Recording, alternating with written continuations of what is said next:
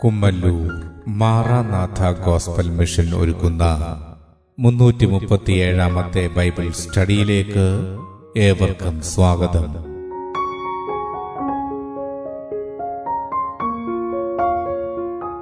ശിഷ്യത്വം എന്ന വിഷയത്തിന്റെ 247-ാം ഭാഗത്തെ ആസ്പദമാക്കി ശിഷ്യത്വത്തിന്റെ അടിസ്ഥാനം എന്ന വിഷയത്തിന്റെ 80-ാം ഭാഗമാണ് നിങ്ങൾ കേൾക്കുവാൻ പോകുന്നത്.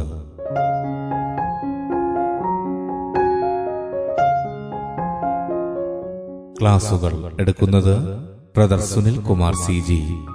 അന്വേഷണങ്ങൾക്ക് 9447206680.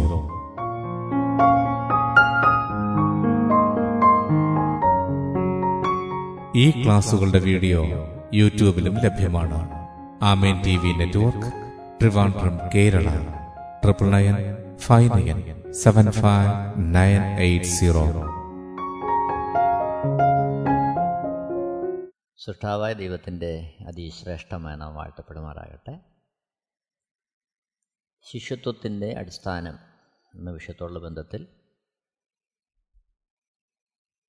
പരിജ്ഞാനത്തോടുള്ള പങ്കുവയ്ക്കൽ, അവിടെ തനിക്കുള്ളവർക്കായുള്ള കരുതൽ, അതാണ് ഇവിടെ നമ്മൾ ചിന്തിക്കുവാൻ കർത്താവിൽ ശരണപ്പെടുന്നത്. തനിക്കുള്ളവർക്കായി കരുതുക, ബന്ധുക്കൾക്കായി കരുതുക. 1 തിമോത്യോസ് 5:8. 1 തിമോത്യോസ് 5:8. തനിക്കുള്ളവർക്കും പ്രത്യേകം സ്വന്തം കുടുംബക്കാർക്കും വേണ്ടി കരുതാത്തവൻ വിശ്വാസം തള്ളിക്കളഞ്ഞ് അവിശ്വാസിയേക്കാൾ അധമനായിരിക്കുന്നു. വളരെ സൂക്ഷ്മതയോടെ പരിശുദ്ധാത്മാവിൽ നാം ഗ്രഹിക്കേണ്ടുന്ന ഒരു തിരുവെഴുത്താണിത്. എല്ലാ തിരുവെഴുത്തുകളും അങ്ങനെയാണ്. എന്നാൽ ഇവിടെ വളരെ പരിശുദ്ധാത്മാവിൻ്റെ ഉപദേശത്തിൽ സന്തുലിതമായി ഈ കാര്യങ്ങൾ ഗ്രഹിച്ചില്ല എങ്കിൽ നാം തെറ്റിപ്പോകാനിടയുണ്ട്. ഇവിടെ ചോദ്യം, സ്വന്തം കുടുംബക്കാർക്ക് വേണ്ടി കരുതാത്തവൻ. അപ്പോൾ സ്വന്തം കുടുംബക്കാർക്ക് വേണ്ടി കരുതണമല്ലോ. അപ്പോൾ അവിടെയാണ് സ്വന്തം കുടുംബക്കാർക്ക് മാത്രമല്ല മറ്റുള്ളവർക്കും കരുതണമെന്നുള്ള ആത്മീയ തത്വത്തെ നാം ഉൾക്കൊള്ളേണ്ടത്. ഇത് രണ്ടും ഒരേപോലെ പരിജ്ഞാനത്തോടെ നമ്മൾ കൈകാര്യം ചെയ്യണം. അതിൻ്റെ അർത്ഥം പരിശുദ്ധാത്മാവിൻ്റെ ഉപദേശം കേട്ട് ആ ഉപദേശത്തിൽ നമ്മൾ കൈകാര്യം ചെയ്യണം. ആലോചന കേട്ട് ആ ആലോചനയ്ക്ക് ഒത്തവണ്ണം നമ്മൾ കരുതണം. അതാണ് ഇവിടുത്തെ പരിശുദ്ധാത്മാവ് നമ്മളെ പ്രബോധിപ്പിക്കുന്ന കാര്യം. അപ്പോൾ തനിക്കുള്ളവർക്കും സ്വന്തം കുടുംബക്കാർക്കും വേണ്ടി കരുതണം, എന്നാൽ അവർക്ക് വേണ്ടി മാത്രമാകരുത് കരുതൽ. ദൈവസഭയ്ക്ക് വേണ്ടി കരുതണം, ദൈവീയ കാര്യങ്ങൾക്ക് വേണ്ടി കരുതണം, മറ്റുള്ളവർക്ക് വേണ്ടി കരുതണം. കർത്താവ് ആഗ്രഹിക്കുന്ന തരത്തിൽ നമ്മൾ കൈകാര്യം ചെയ്യണം. അവിടെയാണ് 1 ദിനവൃത്താന്തം 29-ാമത്തെ അധ്യായം അതിൻ്റെ 14-ാമത്തെ വാക്യം. 1 ദിനവൃത്താന്തം 29-ാമത്തെ അധ്യായം 14-ാമത്തെ വാക്യം. ആലയം പണിയുള്ള ബന്ധത്തിൽ ഭക്തനായ ദാവീദ് രേഖപ്പെടുത്തുകയാണത്. 1 ദിനവൃത്താന്തം 29:14.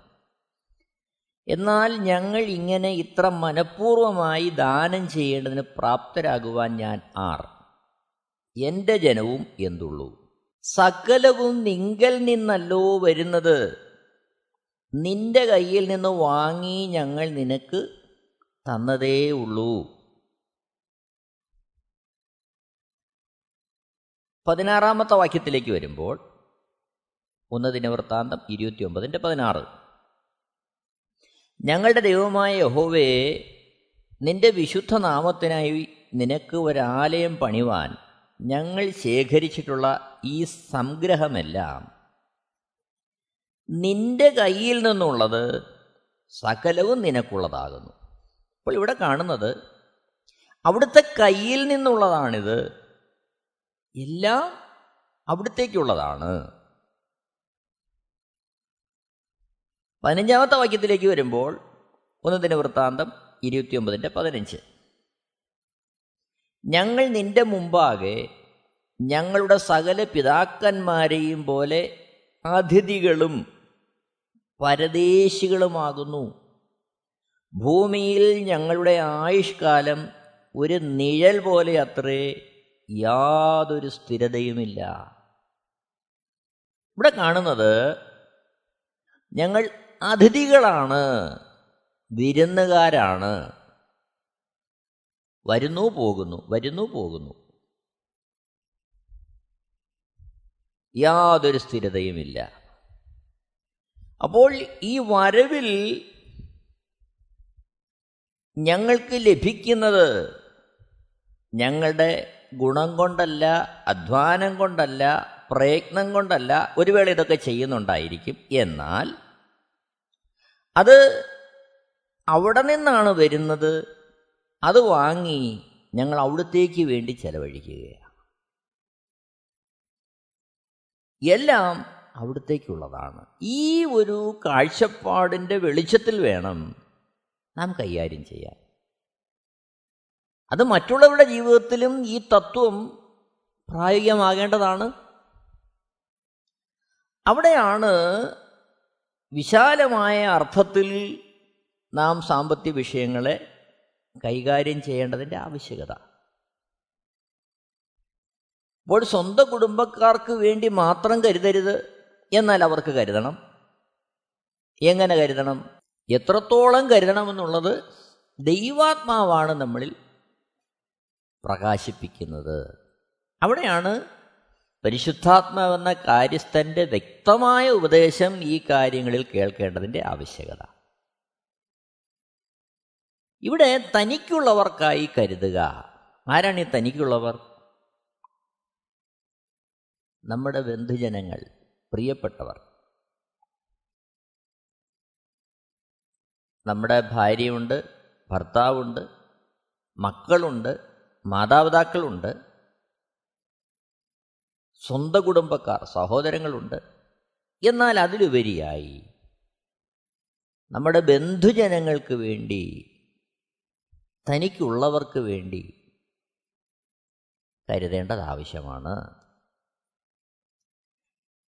പഴയ നിയമത്തിൽ ലേവ്യാപുസ്തകം 25-ാമത്തെ അധ്യായം 47 മുതൽ 49 വരെയുള്ള വാക്യങ്ങൾ. ലേവ്യാപുസ്തകം 25-ാമത്തെ അധ്യായം 47 മുതൽ 49 വരെ. നിന്നോടുകൂടെയുള്ള പരദേശിയോ അന്യനോ സമ്പന്നനാകുകയും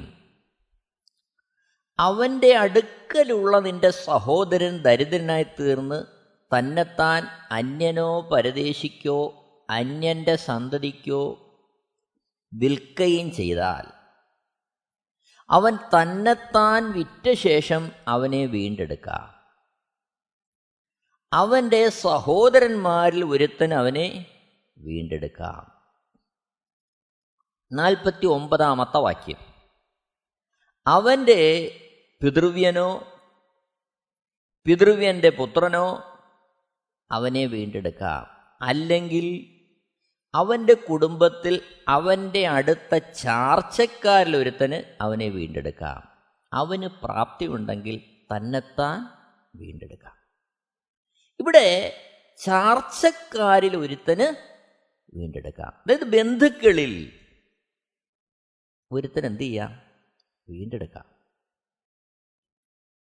ദാസനായി തീരുന്ന ഒരുവനെ അവൻ്റെ ചാർച്ചക്കാരിൽ, അവൻ്റെ ബന്ധുക്കളിൽ ഒരുത്തന് വീണ്ടെടുക്കാമെന്ന് പഴയ നിയമത്തിൽ കാണുകയാണ്. നോക്കണം, പഴയ നിയമത്തിൽ ദൈവത്തോടുള്ള ബന്ധത്തിലുള്ള, ആരാധനയുള്ള ബന്ധത്തിലുള്ള ആചാര അനുഷ്ഠാനങ്ങൾക്ക് പുതിയ നിയമത്തിലേക്ക് വരുമ്പോൾ മാറ്റം വരുന്നുണ്ട്. പഴയ നിയമത്തിൽ ദേവാലയമുണ്ട്, മഹാപുരോഹിതനുണ്ട്, പുരോഹിതന്മാരുണ്ട്, യാഗമുണ്ട്. ആ തലത്തിൽ കാര്യങ്ങൾ നീങ്ങുന്നു.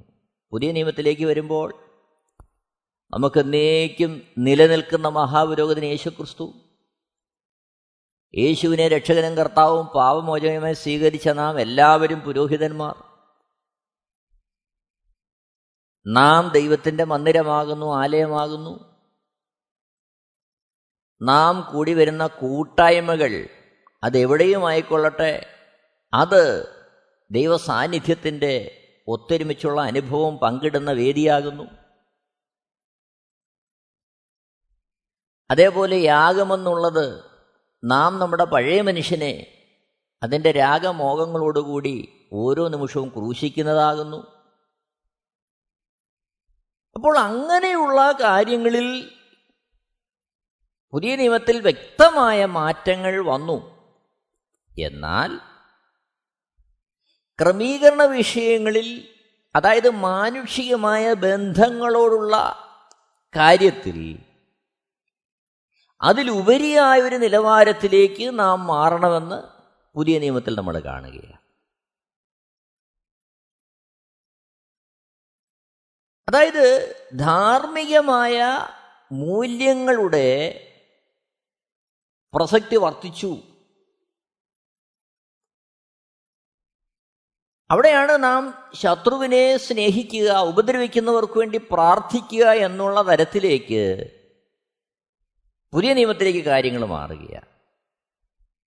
പറഞ്ഞു വന്നതിൻ്റെ സാരം, ലേവ്യാപുസ്തകം 25-ാമത്തെ അധ്യായം 47 മുതൽ 49 വാക്യങ്ങളിൽ വീണ്ടെടുപ്പിനെക്കുറിച്ച് പറയുമ്പോൾ, അടുത്ത ചാർച്ചക്കാരിൽ ഒരുത്തന് അത്തരത്തിൽ ദരിദ്രനായിത്തീർന്ന, ദാസനായിത്തീർന്ന ഒരുവനെ വീണ്ടെടുക്കാൻ മനസ്സുണ്ടെങ്കിൽ, പ്രാപ്തി ഉണ്ടെങ്കിൽ അത് ചെയ്യാം. അങ്ങനെയെങ്കിൽ പുതിയ നിയമത്തിലേക്ക് വരുമ്പോൾ നാം നമ്മുടെ ചാർച്ചക്കാർക്ക് വേണ്ടി, ബന്ധുക്കൾക്ക് വേണ്ടി, പ്രിയപ്പെട്ടവർക്ക് വേണ്ടി കരുതേണ്ടത് എത്ര അധികം ആവശ്യം.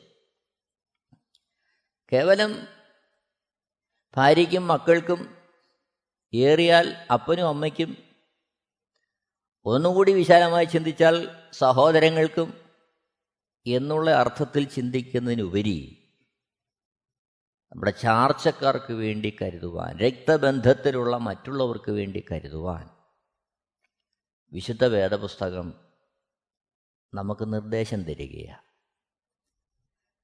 എന്നാൽ അവിടെയും ഓർക്കേണ്ടുന്ന പരമപ്രധാനമായ വസ്തുത, നമ്മുടെ സ്വയമായ താല്പര്യം കൊണ്ടോ വ്യക്തിപരമായ ഇഷ്ടം കൊണ്ടോ നാം ചെയ്യുന്നതിനപ്പുറമായി പരിശുദ്ധാത്മാവെന്ന കാര്യസ്ഥൻ്റെ ഉപദേശം കേട്ട് ചെയ്യേണ്ടതാണ് അനിവാര്യം. ഇത് നമ്മൾ ഓർക്കണം. അത് ഈ കാര്യത്തിൽ എന്നുള്ളതല്ല, എല്ലാ വിഷയങ്ങളിലും അങ്ങനെ തന്നെ. കാരണം ദൈവത്തിൻ്റെ ദാനമായി നമ്മളിലിരിക്കുന്ന പരിശുദ്ധാത്മാവിൻ്റെ മന്ദിരമാകുന്നു നമ്മുടെ ശരീരം. നമ്മുടെ ശരീരം ഒരു മന്ദിരമാണ്. ഈ മന്ദിരത്തിൽ പരിശുദ്ധാത്മാവ് വസിച്ചുകൊണ്ട് അവിടുത്തെ കാര്യങ്ങൾ നമ്മളിലൂടെ ചെയ്യുകയാണ്. അതെല്ലാ വിഷയങ്ങളിലും അങ്ങനെ തന്നെ. അപ്പോൾ ഇവിടെയും അത്തരത്തിൽ പരിശുദ്ധാത്മാവിനായുള്ള ഉപദേശം പ്രാപിച്ച് ആ നിലയിൽ കാര്യങ്ങളെ മുമ്പോട്ട് ചെയ്യുവാൻ ദൈവാത്മാവിൻ്റെ ഉപദേശം നിരന്തരം കേൾക്കേണ്ടത് ആവശ്യമാണ്. ഇത് നമ്മൾ മനസ്സിലാക്കണം. മത്തായി സുവിശേഷം 6-ാമത്തെ അധ്യായം 19 മുതൽ 34 വരെയുള്ള വാക്യങ്ങൾ വായിക്കുമ്പോൾ, 31-ാമത്തെ വാക്യത്തിൽ, ആകയാൽ നാം എന്ത് തിന്നും, എന്ത് കുടിക്കും, എന്തുടുക്കും എന്നിങ്ങനെ നിങ്ങൾ വിചാരപ്പെടരുത്. 32, ഈ വകയൊക്കെയും ജാതികൾ അന്വേഷിക്കുന്നു, സ്വർഗസ്ഥനായ നിങ്ങളുടെ പിതാവ് ഇതൊക്കെയും നിങ്ങൾക്ക് ആവശ്യമെന്നറിയുന്നുവല്ലോ. 33-ാമത്തെ വാക്യത്തിൽ, മുമ്പേ അവൻ്റെ രാജ്യവും നീതിയും അന്വേഷിപ്പിൻ, അതോടുകൂടെ ഇതൊക്കെയും നിങ്ങൾക്ക് കിട്ടും. അപ്പോൾ നമ്മുടെ ദൈനംദിന ജീവിതത്തിൽ ദൈവികമായ കരുതൽ, ദൈവികമായ ദാനങ്ങളെ തരുവാൻ ദൈവം വിശ്വസ്തനാണ്. എന്നാൽ നമ്മുടെ പ്രിയപ്പെട്ടവരെ, ചാർച്ചക്കാരെ ഈ ഒരു കർത്താവിൻ്റെ കരുതലിലേക്ക്, ആ ഒരു സ്വസ്ഥതയിലേക്ക് അവരെ നടത്തുവാനുള്ള ഉത്തരവാദിത്വവും നമ്മുടെ മുമ്പിലുണ്ട്. ഇത് നമ്മൾ മറന്നു പോകരുത്. കാരണം കേവലം ഒരാളുടെ വിഷയത്തിൽ നിരന്തരം സഹായിക്കുവാൻ തക്കവണ്ണം ഒരു വ്യക്തിക്കും കഴിയണമെന്നില്ല. എന്നാൽ പരിശുദ്ധാത്മാവ് നമ്മളെ ഉദ്ബോധിപ്പിക്കുന്ന തരത്തിൽ കാര്യങ്ങൾ ചെയ്യേണ്ടത് ആവശ്യവുമാണ്. ഇത് രണ്ടും നമ്മൾ ഒരേപോലെ സന്തുലിതമായി പരിശുദ്ധാത്മാവിൻ്റെ ഉപദേശത്താൽ കൈകാര്യം ചെയ്തു പോകേണ്ട ആവശ്യം നമ്മുടെ മുമ്പിലുണ്ട്. എന്നാൽ അതിലൊക്കെ ഉപരിയായി നമ്മോട് സഹകരിക്കുന്ന നമ്മുടെ പ്രിയപ്പെട്ടവരെ ദൈവരാജ്യത്തിൻ്റെ കരുതലിലേക്ക്, ദൈവരാജ്യത്തിൻ്റെ സ്വസ്ഥതയിലേക്ക് വഴി നടത്തുവാൻ അവർക്ക് യേശുക്രിസ്തുവിനെ പരിചയപ്പെടുത്തേണ്ടത് ആവശ്യകതയും നമ്മുടെ മുമ്പിലുണ്ട്. ഇത് നമ്മുടെ ഒരു ഉത്തരവാദിത്വമായിട്ട് നാം ഏറ്റെടുക്കേണ്ടത് ആവശ്യമാണ്. ഈ കാലഘട്ടം നമുക്കറിയാം, അണുകുടുംബമായി ഭാര്യ, ഭർത്താവ്, കുഞ്ഞുങ്ങൾ എന്നതിലേക്ക് കാര്യങ്ങൾ ഒതുങ്ങി. മാതാപിതാക്കളെ കരുതുന്ന കാര്യത്തിൽ, മറ്റു സഹോദരങ്ങളെ കരുതുന്ന കാര്യത്തിൽ ഒക്കെ ഇന്ന് എത്രത്തോളം സമൂഹം പിന്നിലേക്ക് പോയിരിക്കുന്നു എന്നുള്ളത് നമ്മൾ കാണുകയാണ്. ഒന്നും കൂടി വിശാലമായി ചിന്തിച്ചാൽ സ്വന്തം സുഖത്തിനും സ്വന്തം താല്പര്യങ്ങൾക്കും വേണ്ടി ഏതറ്റം വരെയും പോകുവാൻ മനുഷ്യന് താല്പര്യം കാണിക്കുന്നുണ്ട്.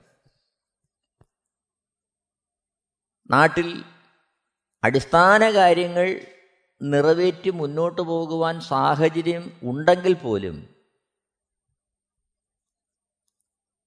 നമ്മുടെ അമിതമായ സുഖസൗകര്യങ്ങളെക്കുറിച്ചുള്ള താല്പര്യം കൊണ്ട്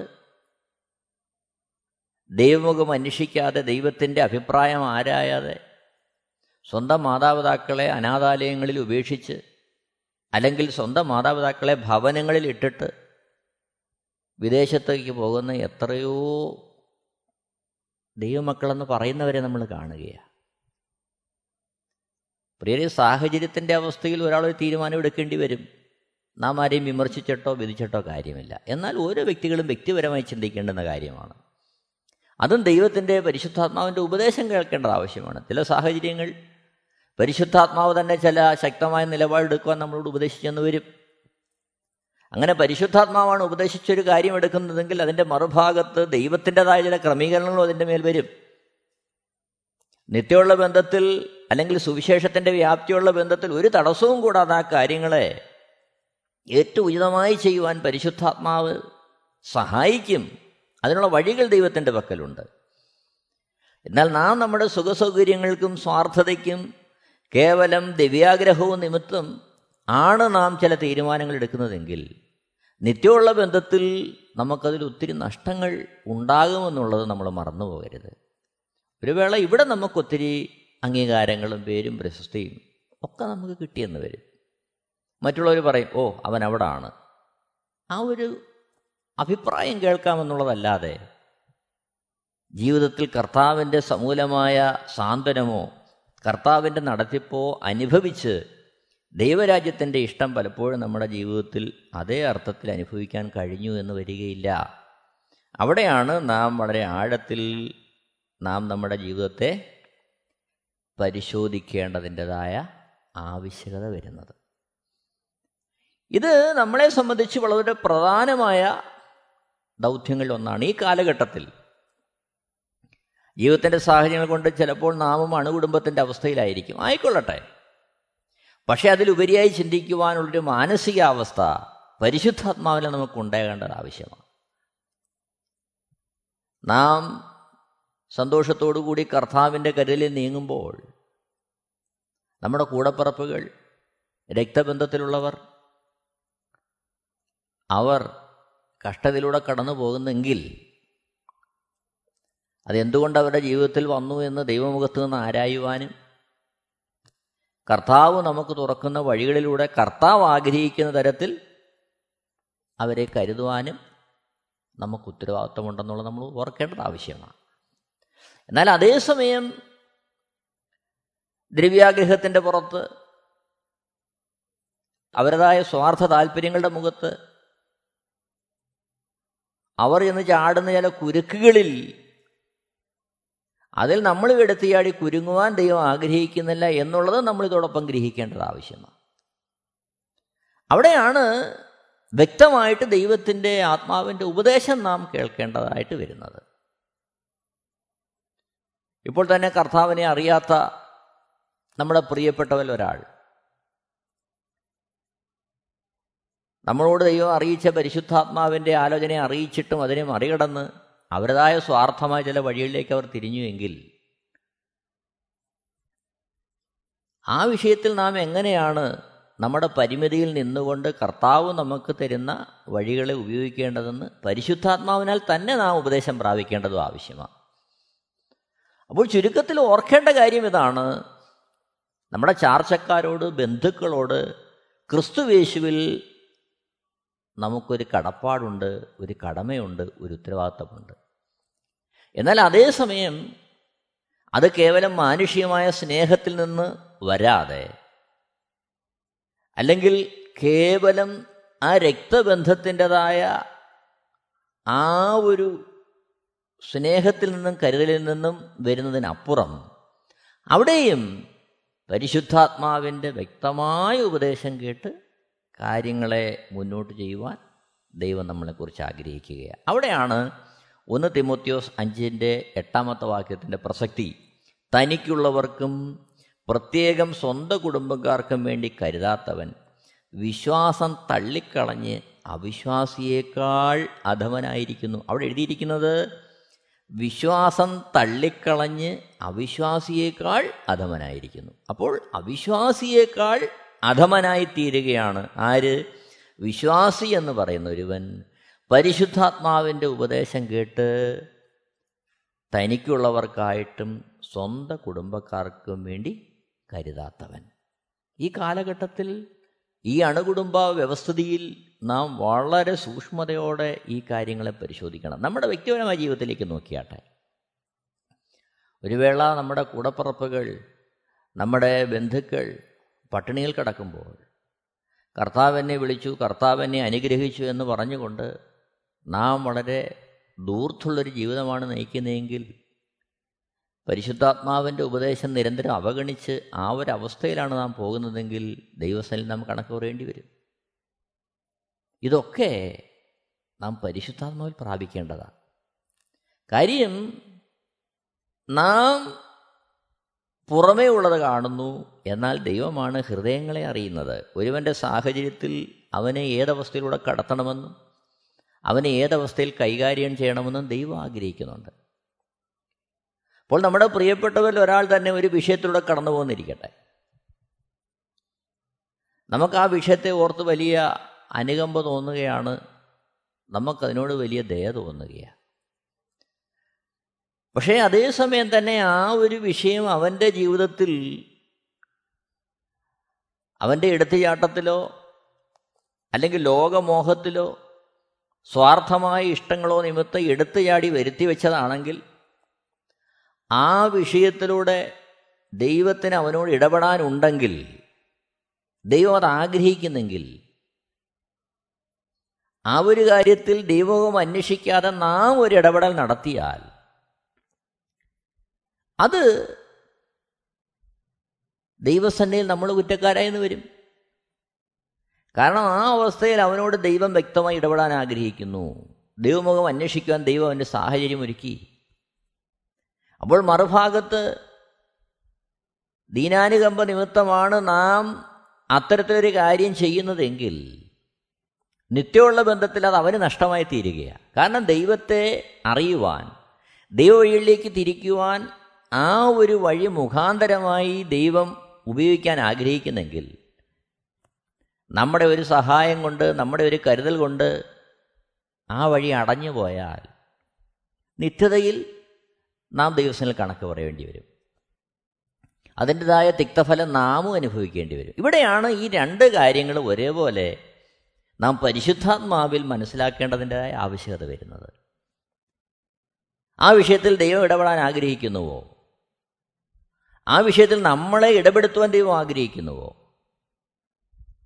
കേവലം സഹതാപത്തിൽ നിന്നും ദീനാനുകമ്പയിൽ നിന്നും ഒരു കാര്യം ഉളവാകുന്നതിനപ്പുറമായിട്ട് പരിശുദ്ധാത്മാവ് എന്താണ് ആ വിഷയത്തിൽ നമ്മെക്കുറിച്ച് ആഗ്രഹിക്കുന്നത് അതറിഞ്ഞ് ഒഴിഞ്ഞു നിൽക്കേണ്ട സ്ഥാനത്ത് ഒഴിഞ്ഞു നിൽക്കാനും ഇടപെടേണ്ട സ്ഥാനത്ത് അതേ അർത്ഥത്തിൽ പരിശുദ്ധാത്മാവ് ആഗ്രഹിക്കുന്നിടത്ത് ഇടപെടുവാനും പരിശുദ്ധാത്മാവിൽ നാം ശരണപ്പെടേണ്ടത് ആവശ്യമാണ്. ഇത് നമ്മൾ വളരെ സൂക്ഷ്മതയോടെ പരിജ്ഞാനത്തോടെ കൈകാര്യം ചെയ്യേണ്ടുന്നൊരു വിഷയമാണ്. അല്ലെങ്കിൽ ഇത് പാളിപ്പോകാൻ സാധ്യതയുണ്ട്.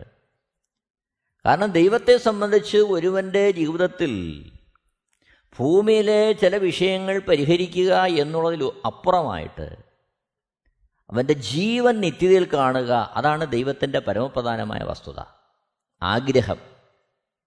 ദൈവത്തിൻ്റെ പരമപ്രധാനമായ ആഗ്രഹം ഒന്ന് തിരുത്തണേ, ദൈവത്തിൻ്റെ പരമപ്രധാനമായ ആഗ്രഹം. അപ്പോൾ അത് പരിശുദ്ധാത്മാവിൽ നാം ഗ്രഹിക്കേണ്ടത് ആവശ്യമാണ്. അവിടെയാണ് നമ്മുടെ സ്വന്തം താല്പര്യങ്ങൾ, ഇഷ്ടങ്ങൾ, കാഴ്ചപ്പാടുകൾ ഇതിലൊക്കെ ഉപരിയായി നമ്മുടെ ചാർച്ചക്കാരുടെ പ്രിയപ്പെട്ടവരുടെ ഒക്കെ വിഷയങ്ങളിൽ ദൈവം ആഗ്രഹിക്കുന്ന അളവിൽ മാത്രം, അതേസമയം ദൈവം ആഗ്രഹിക്കുന്ന അളവിനൊത്തവണ്ണം നാം കരുതേണ്ടതിൻ്റെയും ഇടപെടേണ്ടതിൻ്റെയും ആവശ്യകത ഉണ്ടാകുന്നത്. അതുകൊണ്ട് എന്നെ കേൾക്കുന്ന പ്രിയരെ, 1 തിമോത്യോസ് 5:8 തനിക്കുള്ളവർക്കും പ്രത്യേകം സ്വന്തം കുടുംബക്കാർക്കും വേണ്ടി കരുതാത്തവൻ വിശ്വാസം തള്ളിക്കളഞ്ഞ് അവിശ്വാസിയേക്കാൾ അധമനായിരിക്കുന്നു. നമ്മുടെ ജീവിതം എങ്ങനെയാണ്? നമ്മുടെ ചാർച്ചക്കാരുള്ള ബന്ധത്തിൽ നമ്മുടെ ഇടപെടൽ എങ്ങനെയാണ്? അവരുടെ വിഷയങ്ങളെ നമ്മൾ എങ്ങനെയാണ് നോക്കിക്കാണുന്നത്? അതിനകത്തുള്ള നമ്മുടെ മനോഭാവം എന്താ? വളരെ വ്യക്തമായൊരു പരിശോധന പരിശുദ്ധാത്മാവിൽ നമ്മുടെ ജീവിതത്തിൽ ഉണ്ടാകട്ടെ. കേവലം ദൈവത്തെ പാടി മഹത്വപ്പെടുത്തി കൂട്ടായ്മയിൽ നമ്മൾ സന്തോഷിച്ച് ഇങ്ങനെ പോകുന്നത് മാത്രമല്ല ക്രിസ്ത്യ ജീവിതം. പരിശുദ്ധാത്മാവിൻ്റെ ഉപദേശത്താൽ നമ്മുടെ ജീവിതത്തിൻ്റെ സമസ്ത മേഖലകളിലും അവിടുത്തെ ഉപദേശത്തെ അനുസരിച്ച് കാര്യങ്ങളെ കൈകാര്യം ചെയ്യുവാൻ ആ രീതിയിലുള്ള ഒരു വീക്ഷണം നമുക്ക് ആവശ്യമാണ്, ഒരുക്കം നമുക്ക് ആവശ്യമാണ്, സമർപ്പണം നമുക്ക് ആവശ്യമാണ്. നമുക്ക് അതിനായി നമ്മളെ തന്നെ സമർപ്പിക്കാം, അതിനെ നമുക്ക് ഒരുങ്ങാം. ദൈവത്തിൻ്റെ ശ്രേഷ്ഠമായ നാമം വാഴ്ത്തപ്പെടുമാറാകട്ടെ. എല്ലാവരെയും ദൈവം ധാരാളമായി അനുഗ്രഹിക്കുമാറാകട്ടെ. ആമേൻ. Amen T V network Christian internet channel സുവിശേഷീകരണത്തിന്റെ വ്യത്യസ്ത മുഖം തേടിയുള്ള യാത്ര. YouTube and Facebook Amen T V network Trivandrum Kerala. ഞങ്ങളുടെ വിലാസം Maranatha gospel ministries, Marankuzhi, Kummalloor PO, Kollam 691573.